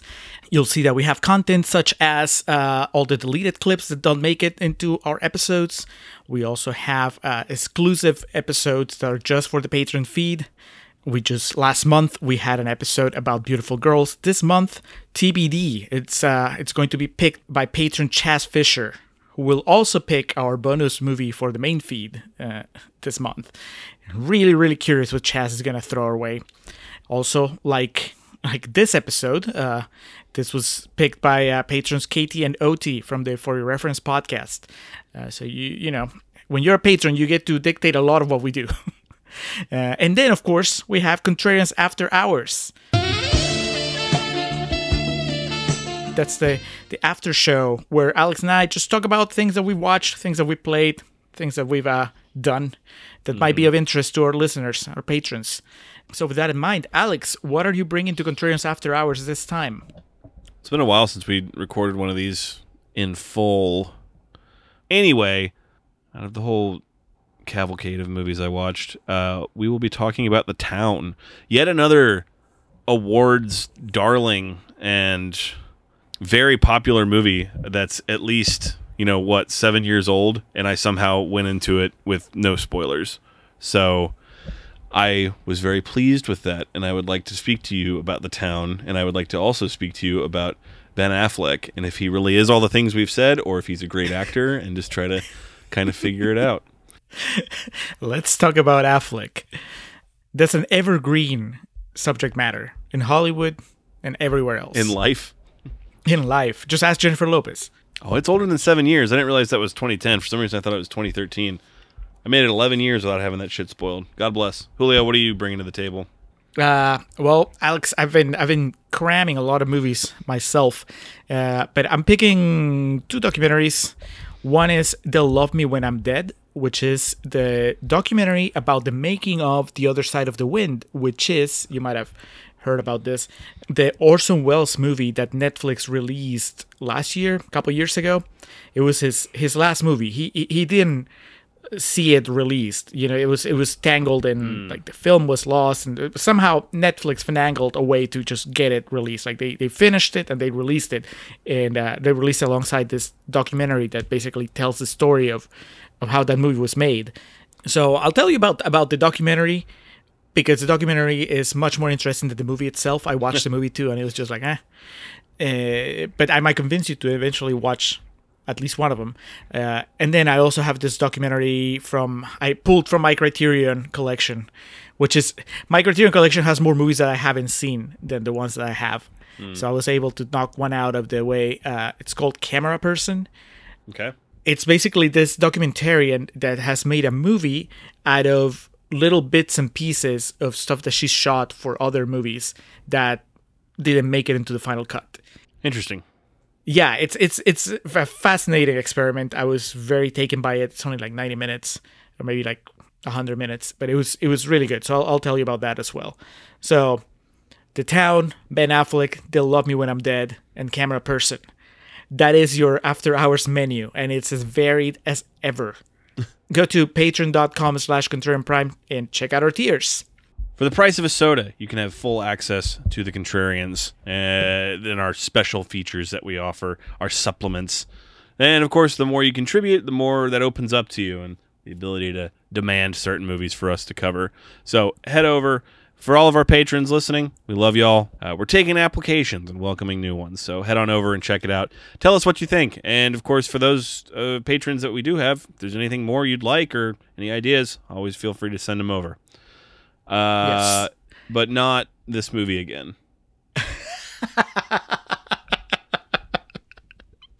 Well, you know, you only get to request Daddy Daycare once. Use it wisely, and it was used wisely. Well, uh, let's let's get into it, Alex. Let's go into real talk. How how do you want to tackle this this Eddie Murphy vehicle? Do you want to jump straight into the quotes, or do you have some sort of a mission statement that you want to give us at the top of the hour here? Yeah, I definitely don't have any kind of like uh, presentation or oratory to deliver, but it's um when when's the last time I, movies are so different now? But like I was trying to think about this today, like I guess the Happy Madison shit is that kind of the the heir to this throne of talented people making bad movies eh, for the sake of just like the child audience. Would that probably be the the closest thing these days? I think I, I think it's been concurrent, right? I mean, Happy Madison was doing its thing when this movie came out. Uh, it seems like since then, though, they've leaned more into a child audience because Happy Madison existed, but it was like you know grandma's boy and well, I guess you Adult can make fare. you can make the argument that Waterboy was like a kids movie type thing, but I don't know. I was just watching this and I was trying to remember. It, these were so popular in the early and mid 2000s. The famed comedic actors of the 90s making this shit just geared towards children. Hey, what do I know? Who Made else has done that? I mean, I guess Sandler, right? Jim Uh, Carrey yeah. and uh, shit. I just had one on the tip of my tongue. It'll come back to me. But here we have Eddie Murphy making a lot of money off this. One of the things I did find, I didn't realize Pluto Nash was such a monumental bomb. It was Never uh, seen it. Don't even know what it's about. I haven't either, but The Adventures of Pluto Nash, released in 2002, had a budget of 100 million and made 7 million. Pam Grier was in it for crying out loud. Well, that's pre Jackie Brown, Pam Grier, right? No, Post Jackie Brown. Jackie Brown was 97. Oh, that's right. You said Pluto Nash was around this time too. Oh Yeah. man, that's that that's sad. Also had Jay Mohr, so you know it was the goods. it was bringing bringing the goods. Uh, I, I mean, we've talked about Eddie Murphy's trajectory uh, a, a good bit, so I think we'll try to focus just more on what this is here. But yes, Daddy Daycare, released in 2003, May 9th of 2003. Like I said, that very special weekend try to get in just as uh, some schools are letting out, but I guess it's more of the idea of that first weekend in May is always a big one. Uh, there's something about those first few weekends in May where it's these movies where the idea behind the studio is like, well, it's, you know, kind of technically summer or like the prelude to summer, but we don't have enough faith in these movies to compete against the juggernauts of the summer. So let's try to just get it out first, but we can still kind of market it as a summer movie type deal. So there's like a whole idea behind it, and I could definitely see that uh, behind this and X Men Origins Wolverine because I, I would have wanted to just get that out of the way as quick as possible if that was me also. As I mentioned, a successful box office return of over 160 million, but critics were not so pleased as they uh, amass a 27% approval rating on Rotten Tomatoes. But that means there's a decent amount of people, shockingly more than I expected, that enjoyed it, Julio. So what were what were the positives about this movie? Uh, yeah, there's there's a few a few fresh red tomatoes in the Rotten Tomatoes website. For example, Daniel M. Kimmel. I don't know if there's any relation to Jimmy Kimmel, but he's from the Worcester Telegram and Gazette, and he says, "Daddy Daycare just wants to make you laugh and make your kids laugh too." Sure, I think it also wants to make money. But yes. it probably wants to make you laugh a little bit along the way. Uh, Elias Savada from Nit- Nitrate Online says, Daddy Daycare is not Toddlers of the Damned. It's Toddlers of the Damned Funny. Fine. Uh, Elias, what is this? um, this one doesn't have, it's just the name of the publication. The Atlanta Journal Constitution says, it's jackass for the pre juvie crowd. Do you see a lot of um, correlation between Daddy Daycare and Jackass? I see almost none. Like, did he think that the stunts were real? in the movie? Hey, I'm Eddie Murphy. Welcome to Daddy Day Camp. Uh, and finally, there's a here's a rotten quote that I just I'm putting here at the end because it's just such a like I think it encompasses a lot of what uh, discussion surrounding this type of movie would be, uh, which is uh, from Mark Palermo from the coast, Halifax, Nova Scotia. He says, Daddy Daycare is ground zero in the new breed of awful family movies. Entertainment designed for parents who will take their kids to anything that shuts them up for 90 minutes Damn. and that is honestly that is the main uh forget about the quality of the movie daddy daycare could be a masterpiece or it could be like the worst of the worst but i that is something that i've gathered and I mean, I don't think that you there's no requirement that oh well you need to have worked in the movie theater to get this experience, but it definitely uh, I think makes it more accessible and enhances its effects, which is just that sense of man. There's a very specific group of parents, and there's lots of them, that will just take their kids to watch anything. Yep. It doesn't matter because it's just like what that guy said. All that matters is that we're getting out of the house and you guys are going to be sitting in silence for 90 minutes. That's that's the goal. They need a break, and the break is taking them to the movie theater. Uh, there's a worse type of parent, which takes the kids to the movie theater and just leaves them there for 90 minutes. Yeah. Uh, but but the point is, yeah, I, I, you know, without even getting yet into where where uh, that daycare falls as far as quality, I, I think it definitely is part of those movies that are marketed to parents uh, consciously or subconsciously as babysitters. Come let as, yeah. as a break. Come let these fuckers get their energy out. So it's like you know, there's there's shenanigans. There's a lot of like funny pratfalls in it, and it's not rated R. It's not even rated PG-13. So you know, how bad can it be? Yeah, let's take the kids out. That is uh, that is a Everything movie, in the is trailer is concept. designed to make the kids go, "I want to go do that," or "I want to go see that." Mm-hmm. Yep. Yeah, it's like it looks like a good time. I- And uh so so I I feel like I am very familiar with that concept, with that type of movie. Like those The are movies that I've movies. dealt, you know, weekend in and weekend out during the worst times at the movie theater. And I think that you have as well. So I mean, I imagine that when you were watching this, you were like in the back of your head, you're like, yeah, that is that kind of movie. You Mm-hmm. know, it's not just that what the cleanup was afterwards, but just the that general sense of, you know, like if you say, just to, to turn the mirror on myself, right? I I'll watch almost anything that Marvel puts out. There are parents that will just take their kids to watch almost anything that's marketed as a kid-friendly movie. Yeah. So uh, I, I think that Daddy Daycare definitely falls there uh, under that. I mean, I don't know how many true Eddie Murphy fans went to watch this. I mean, what a fascinating filmography that man has. It's so hard to like talk about Eddie Murphy because there's to me there's like multiple there's levels to this shit, but there's just different Eddie Murphys. Like the awesome dude from 48 Hours and Beverly Hills Cop and you know the mid to late 80s Eddie Murphy, you know, raw and delirious and all that shit. And then there's the beginning of what he became really known for with the first Nutty Professor from the mid 90s, which I've said mm-hmm. I- it could just be nostalgia and I, I just loved it so much when I was a kid, but I have rewatched it as an adult. It's still fucking funny. But how much mo- money did that movie make? That like definitely opened up a, a new avenue for him, and where it seemed like he stopped. Yeah, that movie made almost three hundred million dollars in nineteen ninety six. it stopped being, you know, the argument of the craft versus you know the the, the gain type thing. So it really seemed like it stopped. Uh, he became more focused with just becoming insanely rich, which is fine because he is. But you know, I mean, he's he has a lot of kids, doesn't he? yeah.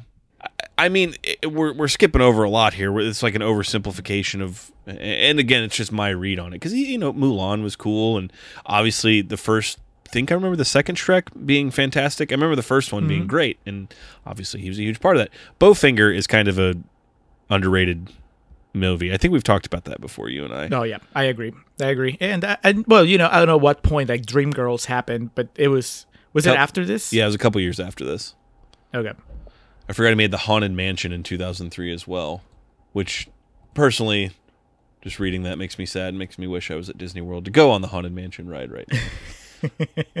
oh, that's that's right. I was like, why? I guess this was coming off the tails of the first Pirates of the Caribbean. Yep. Where they just thought, hey, we can turn all of our original rides into full length motion pictures. anyway, We cracked the formula. like I said, there's a there's a huge over. We're, we're looking over uh, overlooking a lot with Eddie Murphy too, because then there was that very strange uh, situation with like SNL where he resented what happened and that infamous joke from David Spade, and he swore him off forever, and it really seemed like he had this massive chip on his shoulder where he wanted to you know kind of create this empire both monetarily but also with entries in his filmography and uh, you know if there was ever a really good you know biography or uh, a- an A&E biography I mean by that like a bio uh, a documentary or a um, An E Hollywood story. yeah, or like an autobiography, or even just a you know a composite piece like this Chris Farley book I'm reading right now, like a entry type uh, biography. It'd be interesting because I really feel that that is one part of his story that certainly now is not known and is not part of his narrative any longer. Because one, he went back to SNL at their 40th anniversary special, and yeah, it means so much to me to be here, that type of thing. And uh, two, most people aren't as old as you and I, Julio, or if they are, they don't they don't care about that shit anymore. But to me, that is like the most fascinating thing behind for me, like me trying to get into his head and think about what drove him through this time period. We have already had a much deeper discussion than Daddy Daycare warrants at all, and we haven't even really started talking about the movie yet. But before we move on to the movie, I would like to clarify. I think that many people are not as old as you and I are, but I wouldn't say most people aren't as old. I should I could have formulated that better. Most people that would potentially have a discussion about Eddie Murphy's career from 2003 on are younger than us and don't care about the SNL backstory. It's a very I I can get what I'm trying to get across here, but yeah, I we- we're still young, Julio, young at heart. Uh Looks like Daddy Daycare really cleaned up on its day. It came uh, one week after X2. That was the first Friday in May. So X Men making a habit of getting in there first. Daddy Daycare came out May 9th, along with The Man on the Train, which I am not familiar with at all. and idea. then the, I've never seen it, but it's uh, like a romantic comedy with uh, Rachel Weisz and Paul Rudd called The Shape of Things. Well, I mean, I'm sold on the cast alone, and uh, I'm sure it's good counter programming to Daddy Daycare. It was the, yeah, the Theater 14. It was. Yes. For the older crowd. it's so funny, you know, and I haven't worked at the theater in seven years now, but it's just so funny watching this and remembering movies like this, and the, you and I talking about it, like those babysitter movies, like you said, and I can just uh, immediately put myself back in. Like at the box office, looking at how many theaters are sold out of it, and just dreading what like the cleanup process and you know making sure everything's stocked is going to be. It's funny how there's probably like two people listening to this that know what the fuck we're talking about, but that's how it goes. Everybody else is like, what's the big deal? It's just a lame Eddie Murphy movie. It's like no, if you had lived through some of the traumatic events like we did, it's so funny because like the ones that always come to mind for me that were like the worst to deal with were the really shitty ones. Whereas I know in reality, like the Pixar movies were typically the worst, but. Mm-hmm. I give like WALL-E. I remember being horrific at my uh, theater in Denton, but in my mind, WALL-E's an incredible film, so I don't associate it with anything bad. But uh, Puss in Boots and uh, like I mentioned, the Smurf movies and like those Trolls movies, just walking in, and it was like uh, Eddie Murphy walking into the bathroom where the the score from Psycho plays because that's what Hitchcock his whole career was built for. How crazy is it that we made it through all of Contrarian's Corner? We didn't reference that. We didn't acknowledge that scene, which is it was the scene in the trailer. Yes. Yeah. I'm too old to try to be to force positivity about poop humor and toilet humor. If if it's gonna be it, it needs to actually be Jackass where it is funny. But God, I wasn't kidding about the budget, the music budget for this being so high. I have one note in my notes that said Joey Ramone did not die for this, and then a few a few lines down it says Alfred Hitchcock did not die for this. and see, that is exactly what we're talking about. What one of those reviews called out. There's shit in there specifically to make the parents laugh, so they don't feel like they're wasting their time being there. Right. The, the kids have no idea that that's the psycho score. Yeah, and I didn't realize the commercialization of the Ramones had started that early, but I, I guess it did. We're a few years off from tweens wearing Ramones t-shirts, you know, buying them at Target and shit. But it started here with Eddie Murphy. Oh man, I, I mean, we kind of jumped into the whole Eddie Murphy discussion here, so let's put a pin on that and then just kind of Let's pull back. talk about this movie.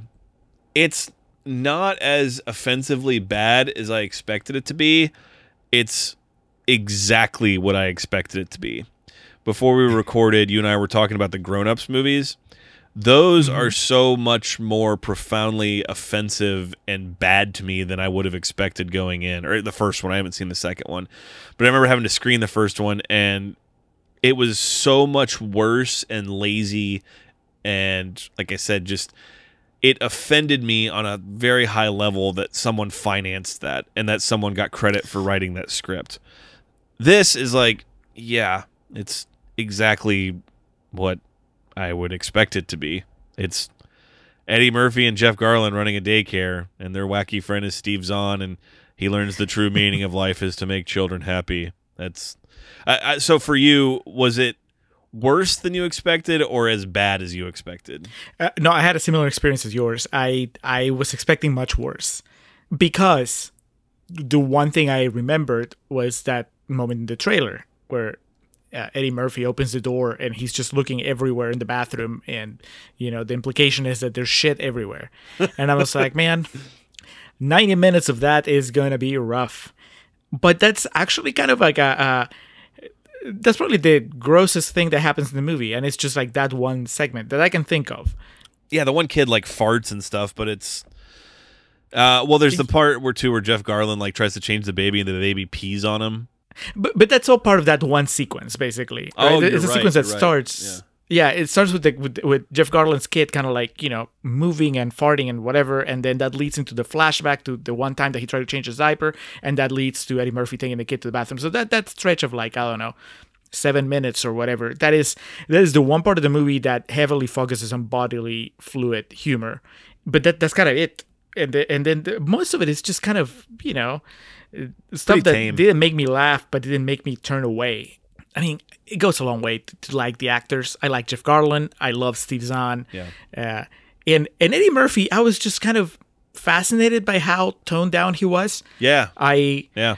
it's it, it wasn't necessarily making the movie better, but it was making me it was keeping me interested because I was wondering if he was going to at some point explode right into just like more of an Eddie Murphy that that that I'm familiar with, but he never really lets go. You know what I'm talking about? Like even when he's playing, like he never becomes a motor mouth, I guess. And again, I don't think that that's necessarily a better use of uh, of Eddie Murphy. Like I I probably would have had more fun if it was Eddie Murphy being more of an Eddie Murphy character, where he's just like really sassy and really like a smart ass and whatever. But it was unusual enough to see Eddie Murphy playing a regular dude that it, that also carried me through the movie. You know, it it that's the kind of thing that wears off really quickly though. Like I wouldn't watch this a second time, but if I did, that's not gonna amuse me seeing a, a really calm Eddie Murphy. Uh, but you know, everybody else, Jeff Garlin, uh, Anjelica Huston, Regina King, it was it's just one of the things where like, okay, the cast will take me through most of it, and I, I laughed every now and then. I had maybe like three or four actual like laugh out loud moments. Jeff Garlin getting kicked in the dick was funny. Sorry, that that shit's always gonna. That's your thing. Uh, the thing about the Steve Zahn correcting the Flash that was legitimately funny. That made me laugh. How about when he got the date? Yeah, that that was okay. It- again, like citing Logan's run, like well, that was just put in there for the dads watching in the audience. Uh, the Yes. the part where he was referencing some specific episode of Star Trek, and he asked Eddie Murphy if he saw that, and he's like, "No, I missed that one." And then he turned to Jeff Garlin. Jeff Garlin goes, "I was with him, not watching it." And Yep. I thought that was pretty funny too. Again, not enough for me to feel like I didn't. Well, for the podcast, uh, I wouldn't say I wasted my time, but you know, if I had just watched this on my own, there wasn't enough to carry it to make me feel like it was worth the time I spent watching it. But again, it's an hour and twenty nine minutes. Anjelica Huston seems to be just trying. So I was like, all right. I, it was one of those. I think she's the like- one that comes across the worst though for me. Not in like she's putting on a bad performance. It's just as in like she feels so out of place. Like I, I was watching the movie and she's the one actress where I was like, "Why are you here? Why are you doing this?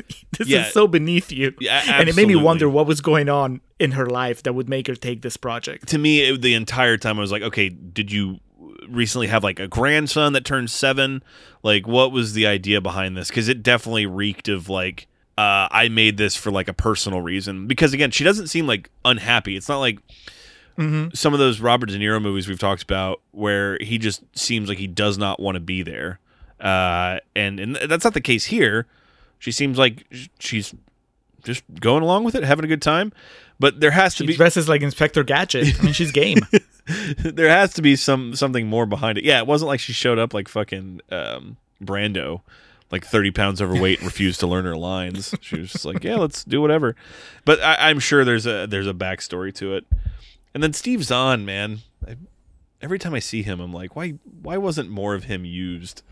That's also just still writing 20 years of goodwill off of uh, that thing you do and uh, saving Silverman for me. he's yeah, he's he's really good, and he deserves. I don't know. I, I was gonna say he deserves a better career than he has, but actually, I don't know about that. He okay, so he's not in any like heavy hitters, right? He never. I've never seen that war movie he was in with Christian Bale, but everyone said he was great in it. I'm sure he is. I I, I think he's. I've never seen him be bad in a movie, uh, but I've seen him in pretty terrible movies. You know, uh, I, and I've seen movies that just don't know what to do with him. He is not that I've ever sat and watched him from beginning to end, but I know he's in those. Uh, oh God, what they're called? Uh, Diary of a of a Wimpy Kid? Kid. I think he plays the dad in those movies, and it's just w- one of those where like. Why would you waste Steve Zahn on this? But at the same time, I'm like, I'm not gonna begrudge Steve Zahn going after that paycheck. You Yeah. know, they need the quirky dad, and he can play it. But you you kind of wish that he was doing more. But at the same time, I, I know last time I looked at his filmography, it's like he's done everything. he's, he's played so many different characters in so many different types of movies. So Jeff Garlin also, much like um, the Rocker, not to the same extent as the Rocker. Like I, I didn't think he was as good in this, but at the same time, Yeah. he has some some good moments, and his like smile is infectious. And I don't mean just kind of like the that, that cliche, the way that cliche works. Of he smiles, I smile. It's his smile in this is one of like almost self-awareness of how stupid the movie is and so like that whole scene where he's got his face made up with the the rouge and the makeup. And it's like that dumb smile on his face when he's staring at the uh, child protective services guy. It's so funny just because it looks so preposterous. And he's smiling with this sense of I understand how preposterous this is, so it's okay to laugh at me. I know I'm way overanalyzing a, a movie of this nature, but it's like one of those things. It's me trying to pay a compliment to him because he's one of those guys that I, I think self-aware is a good way to describe it, and he always really seems to, in a certain way, give his all for a performance, at least in what I've seen him in, and so he would definitely be the reason I tell people, yeah, it's it's worth seeing because Jeff Garlin's funny. He gets kicked in the nuts and you know does a lot of funny mannerisms. That being said, there's still some dialogue that's in the script between him and Eddie Murphy that just no one could deliver. You know, we were talking about the happening on the live stream. Some scripts are just so bad that the best of the best couldn't even pull it off. And while there are moments of genuine comedy in this with uh, Jeff Garlin, some of the dialogue's just so poor that there's no saving it. here's a here's a crazy idea that I'm gonna pitch you, Alex. Uh oh. Same movie, but you swap them, and you have Jeff Garlin playing Charlie, and Eddie Murphy playing the Jeff Garlin character. Uh, I am in 100%. right? I think that, I feel like that plays to their strengths a lot better. Yeah, I mean, it would never happen because Eddie has to be the lead, but that is exactly right. And that's that's something too, you know, talk about the we, we may have talked about this. It's been so many years since we did our 48 hours episodes, but that's also one of the what ifs about Eddie Murphy's career. He got in his mind, I am the star, I am the lead, I steer the ship, whatever I do. I, I guess Dreamgirls w- would that be almost just like a glorified cameo in your opinion? His performance in Dreamgirls? Nah, he has a couple of songs. I would say he. I mean, he's definitely not. Uh, mm, I was gonna say not part of the main cast, but no, he he is. He's just kind of like a smaller. He's like in that ensemble. He's the Ethan Embry, you know, of that thing you do. Or like he's part of the band, but he's the the least developed character in the band. So, with the exception of that detour, yeah, Eddie Murphy's career was I'm the star. And obviously, that is, uh, uh, for monetary purposes, that's been brilliant. It's worked out well for him. He's made movies that have bombed, but he he's always getting that cheddar. So, God bless him. But selfishly, and we talk about this with so many actors that we analyze and we just say, like, yes, but like for what I want, I think it'd be more interesting. And you bring up the brilliant point of like, man, thinking about Eddie Murphy, you know, taking a step back and having the willingness to play like the side character, uh, especially in a comedy, is such a tantalizing thing. Uh, you know, an example I had, I was like, here's an example, but it's two Tarantino movies. Um, but it's they're prime examples. I'll just say Brad Pitt and Once Upon a Time in Hollywood because you think of Brad Pitt as the lead in everything, uh, and I guess you could argue he shares the screen with uh, Leo in that a lot. So let's just say then in that case, Leo in uh, Django. Django? Django. Thank you. You have this actor of just you know like black hole appeal like in terms of it everything ends up getting sucked in by it because it's such a huge star type thing. But he's only in this movie for this short period and when it's over you remember him so much more. That's unfortunately what a big part of eddie murphy's detriment. Again rich as fuck one of the biggest celebrities in the world. But why a generation has grown to view him one way as opposed to the preceding one that knew he was a legitimate star and kind of mm-hmm. Hit a skid is that he sacrifices that ability to be that star when he dominates everything. Um, and again, I'm not saying that in this fantasy daddy daycare we pitch that he would have been walking away, you know, with you know revered as one of the great uh, comedic performances or anything like that of the the lifetime. Uh, but it's such an interesting thing to think about if he had just taken a step back and then became the side character and just dominated. It's like the reverse Ryan Reynolds. Yeah, man. Stay stay the side character. You do really well at that. When you become the lead, hmm, I don't want it anymore.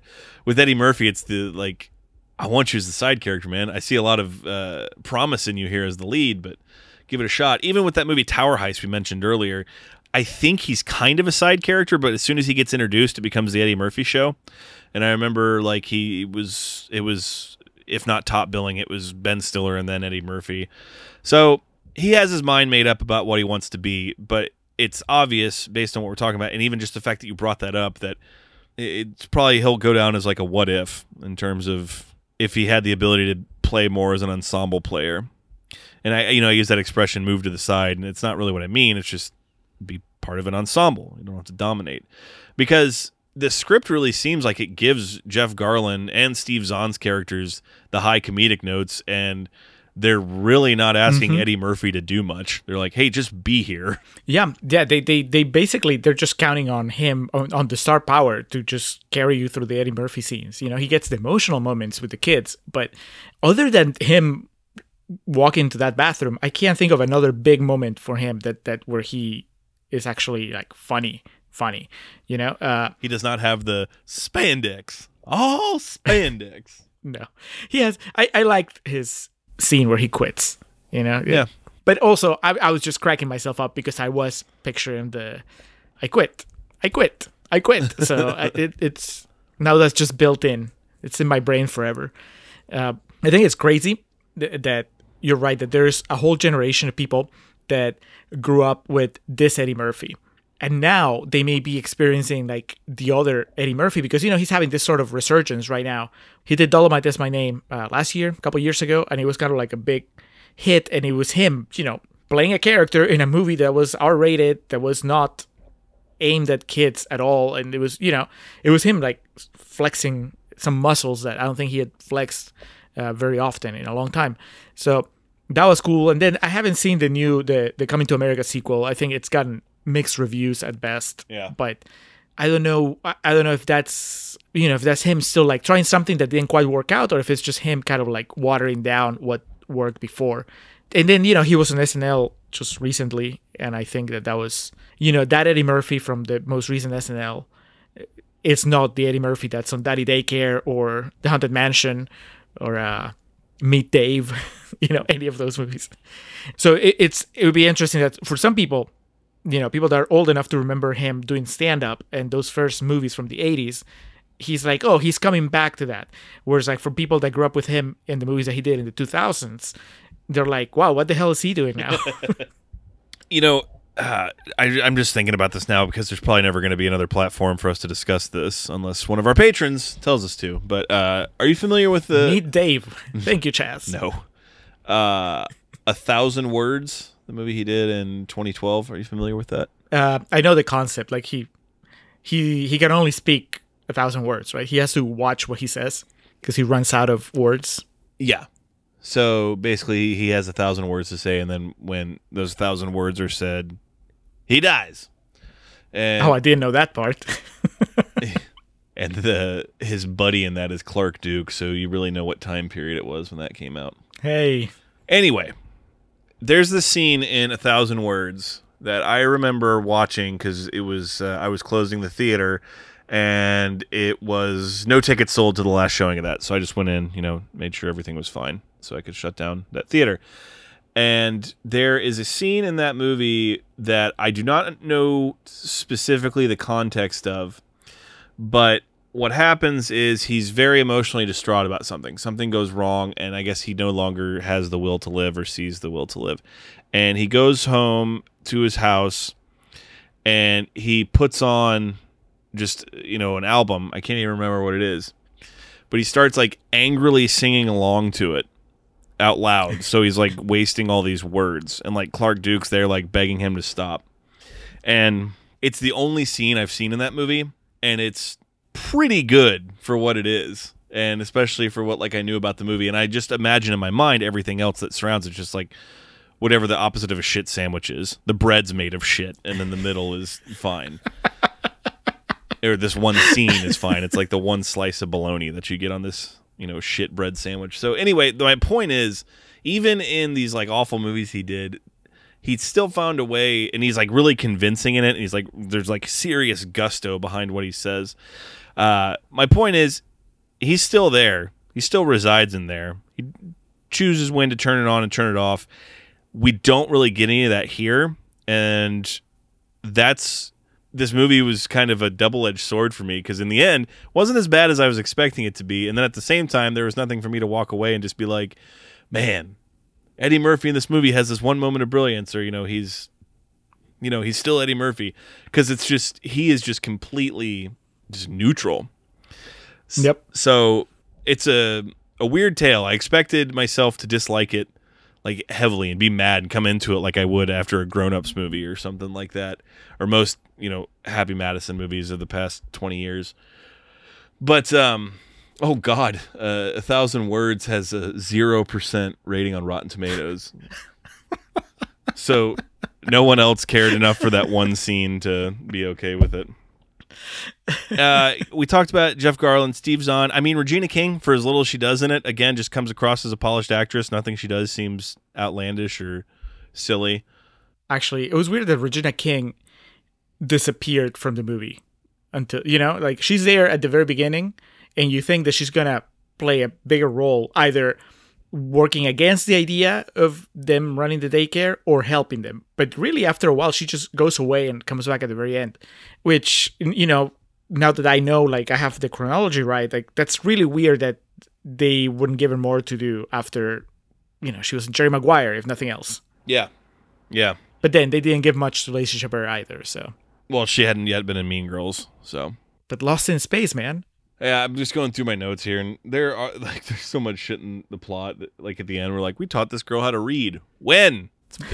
it's been like a week. If we're following like based on you know outfits that fuckers are wearing in this. uh, yeah. I mean, it's it is what it is. My my thought is that you know coming off the heels of the happening, it really makes you think. It puts things in perspective. but you know, we we've agreed upon our three worst movies that we've covered, or the three worst movies that we've covered. We did not make them. Uh, are Gigli, Battlefield Earth, and Showgirls. Correct? That's what we agreed upon. That's correct. Christmas with the Cranks has been moved up. And so, in thinking about that, and then this movie here, because I think anyone listening to this would expect us to treat this as one of the worst we've done. And it took me a long time just because of how much I detested it to appreciate this about Christmas with the Cranks. And it's something that I was I had a moment of clarity, as Jules would say, about uh, this. I can see how someone went into this movie, and by someone I could even mean a fucking five year old kid. I can understand how someone could watch this and get enjoyment out of it. Just like with Christmas with the Cranks, I can understand how someone went and saw exactly what they were expecting to see and that entertained them. That uh, the Christmas with the Cranks rule applies to Daddy Daycare. Whereas with the three I mentioned, Gigli Showgirls and um, Battlefield Earth, I cannot understand how someone enjoys that. And I cannot understand how someone went and said, yeah, this is exactly what I was expecting, and it was great. So, because of that, I can't hold Daddy Daycare at the same level, as bad as it may be, or just even blah as it may be. I cannot hold it with the same, in the same contempt that I would for those other movies, or like I mentioned, the Happy Madison things. Does that make sense what I'm saying? Oh yeah, yeah, yeah. Because I, I'm I'm kind of there with you, you know. And to me, it's just one of those like it was not as bad as the trailer made it out to be. and that that made a huge difference. It was not a series of scenes like the bathroom scene. Yeah. It wasn't much of anything. It was definitely a lazily made film uh, with some, you know, genuineness from some of the actors. And I think it was clear that, again, Jeff Garlin, he's going to become, you know, if there's ever a contrarian's Mount Rushmore, him and Ethan Embry are going to be up there first. But it seems like in movies like this, you find an actor, a performance like that. And Steve Zahn was obviously just being as goofy as possible, where they they clearly go into it knowing how silly it is and knowing exactly what they're doing. Uh, nothing's worse than seeing a movie like this and like um, that Taylor Lautner fella, the hot guy from Twilight. I always Yep. thought that about him. Like he really thought he was making, you know, Casablanca with those Twilight movies. Whereas Robert Pattinson was just like, I'm hot. I'm getting paid a shit ton of money. Trust me, I'm going to make a lot better stuff down the road. So Someday I'll be Batman. I forget I keep forgetting that's coming. So my point being here, Jeff Garlin, Steve Zahn, and, I mean Eddie Murphy. It seems to me he doesn't really care about this, but they knew how silly it was. So it's like there's no point in treating this with any sense of like anger. Let's just have fun doing it. And you know, to the plus side of that, also, you don't have someone like a, a Lacey uh, Chabert uh, trying to act with a capital A C T. Because you know when you see movies like this, it was way, especially in the '90s, the the bad guys are the rich kids. The way like they would act, and you know you have these stage parents really gassing these kids up to act, and it becomes so cringeworthy. There's really none of that in this, and so I am disappointed that I can't talk more shit about this movie. that is not a recommendation, by the way. What is your score? Like a D. It's uh if I ever have kids, this isn't the kind of movie that I'm gonna throw on for them. They're gonna be watching Pixar, Sandlot, Batman the animated series. I mean, you can even show them the. You could show like an eight-year-old the Joel Schumacher Batman movies, but uh, Uh, yeah, I guess. I mean, you have to be there with them to to to answer the the, the key questions. What's the deal with Nicole Kidman? yeah, Why is she getting so close to Batman? maybe maybe up it to about ten or so. Yeah, you gotta slap the R rating on the fucking Burton ones. Sixteen-year-old kid. What's wrong with Danny DeVito? so anyway, it's it's a D for the reasons I've said, and uh, the more we do this, the more episodes we put under our belt here. I'm realizing the criteria we grade on of like trying to be across the board and also kind of expose the issues with Rotten Tomatoes and like the the badness of it all. This is not a 27% the same way some of those other movies we've done is. It's just like eh, it's uh, kids will like it. Uh, you know, it's a it's a very bland kids movie, and even as an adult, one you'll get a few laughs out of it, and two, it's not long enough to feel like you wasted your time. So it's still a D. It's not a well written movie. It's not particularly a well made movie. There's just some flashes of fun acting in it, but it's it's something I have no interest in watching again. But at the same time, I came into this, I was like kind of dreading this. I put off watching the movie until today, um, and I had like free time over the weekend. But I I expected some grown ups level shit, and when I didn't get that, I was just kind of like, huh. So it was the Logan. So this is what it feels like. so a D from me.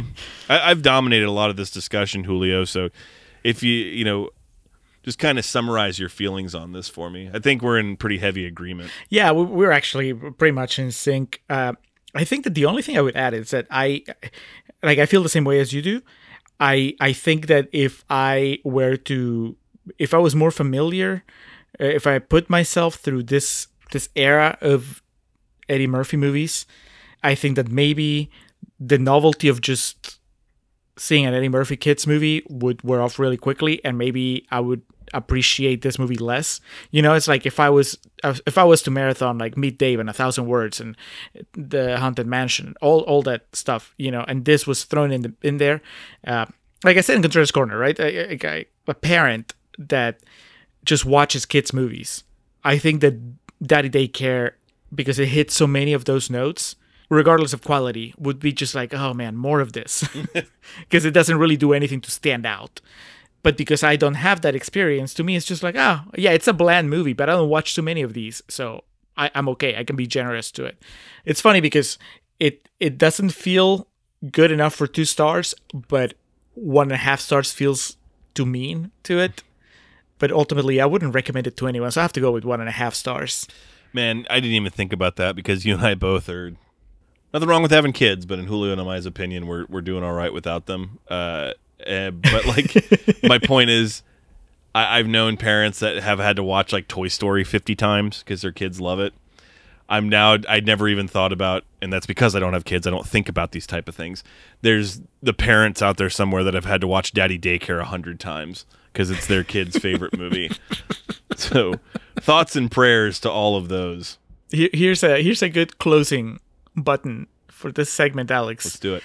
Uh, did you know that the sequel, Daddy Day Camp, like we said, features Cuba Gooding Jr. He is playing Charlie Hinton. He's playing the Eddie Murphy character. What? Yep. I'm looking at the IMDb. They recast Charlie and they recast Phil, who's played now by Paul Rae instead of uh, Jeff Garlin. Who the hell's Paul Rae? I don't know, some dude. He he he looks kind of mad in his IMDb picture. I so bet he is. and they they also recast Regina King because Kim Hinton is played by Tamala Jones. She looks happier, but she's no Regina King. And they didn't even. I guess they wrote Steve Zahn out of the movie because I don't see Marvin anywhere in the credits. Oh man. And Char- uh, Lochlyn Munro is Charlie's nemesis. He's the bad guy, and a good God. Oh, eh, it made eighteen million dollars. What are you gonna do? hey, there's a market. All those people that just want their kids to shut up for 90 minutes. Uh, yeah, I, something tells me, something absolutely tells me we would have walked away from that one feeling like we were expecting to, in terms of just mad and deflated with its one percent on Rotten Tomatoes. so that is Daddy Daycare, a D. Did you settle on two stars? Is that what you're going with? No, I settled on one and a half. Okay.